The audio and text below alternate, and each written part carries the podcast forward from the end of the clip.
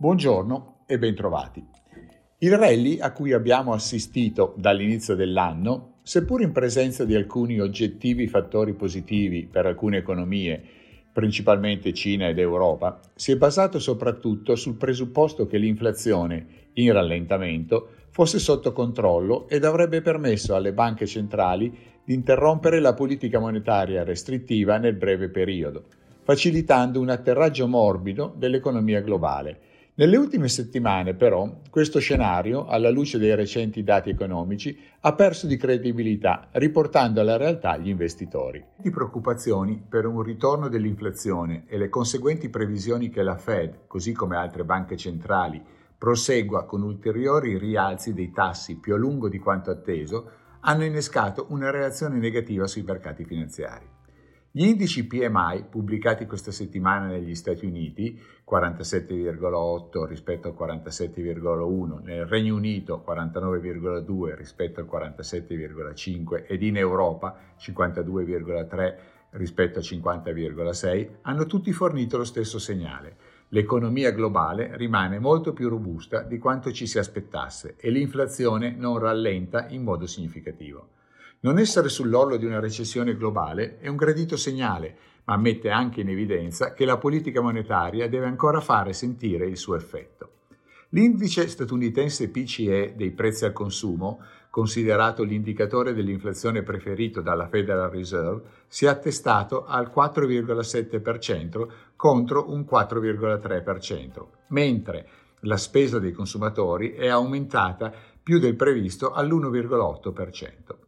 I verbali della riunione della Fed di gennaio e di recenti commenti da parte di alcuni funzionari della banca centrale hanno lasciato pochi dubbi sul fatto che Jerome Powell stia chiaramente mettendo in evidenza la necessità di ulteriori rialzi dei tassi.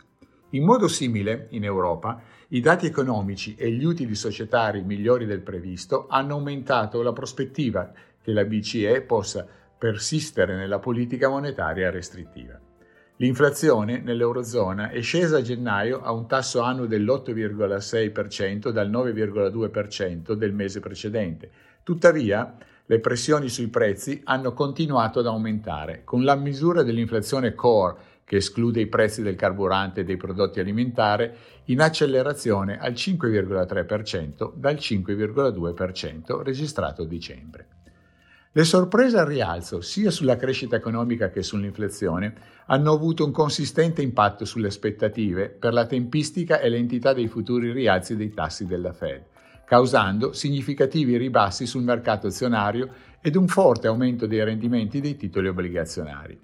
Lo Standard Poor's 500 ha chiuso la peggior settimana dall'inizio di dicembre a meno 2,63%, il Nasdaq a meno 3,1%, l'Eurostock 50 a meno 2,4%, il Nikkei a meno 0,11% e l'MSCI Emerging Market a meno 2,75%. I rendimenti dei titoli di Stato decennali sono saliti di 10 punti base negli Stati Uniti e di 13 punti base in Germania. Forte il dollaro americano, che si è apprezzato dell'1,3% nei confronti dell'euro. Il prezzo del petrolio Brent è rimasto sostanzialmente invariato, mentre quello dell'oro è sceso dell'1,9%. In settimana i principali dati economici da osservare saranno, oltre agli indici definitivi di febbraio per i principali paesi, negli Stati Uniti gli indici ISM sull'attività manufatturiera, i dati sulla fiducia dei consumatori, gli ordini di beni durevoli ed i dati sull'occupazione. In Europa verranno pubblicati i dati sull'inflazione al consumo ed i verbali della riunione della BCE di febbraio. In Giappone verranno rilasciati i dati sulla produzione industriale e le vendite al dettaglio. Per decifrare meglio la situazione attuale saranno anche molto importanti le dichiarazioni dei rappresentanti della Fed, della BCE e della Banca Centrale giapponese. Gli investitori, in questa fase del ciclo economico di difficile lettura in cui tassi più alti per un periodo più lungo, con un'inflazione che non rallenta in modo rapido ed un'economia che sorprendentemente resiste, devono osservare ed interpretare con attenzione i dati economici disponibili per identificare i possibili sviluppi futuro e le opportunità di investimento che emergeranno. Pur rimanendo prudenti, non dovremo certamente farci spaventare da episodi di elevata volatilità, ma continuare ad affidarci alla nostra analisi per identificare idee di investimento basate su soliti fondamentali per cui il rischio ritorno offra un profilo attraente. Vi ringrazio per l'ascolto, a risentirci.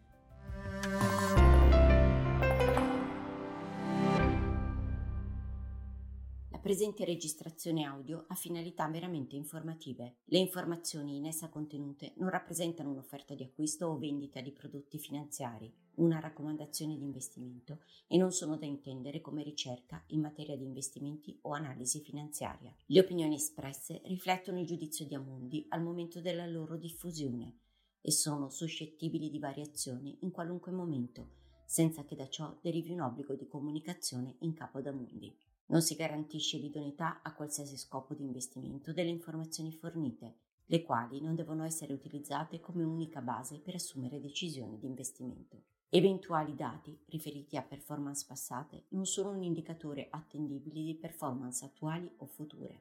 Investire comporta un sostanziale grado di rischio. L'investitore, prima di qualunque investimento, è tenuto a prendere attenta visione della documentazione relativa allo strumento finanziario oggetto dell'operazione, la cui sussistenza è disposta dalla normativa vigente. Le informazioni contenute nella presente registrazione audio non sono dirette alle US Person, così come definite nel US Regulation Act della Securities and Exchange Commission.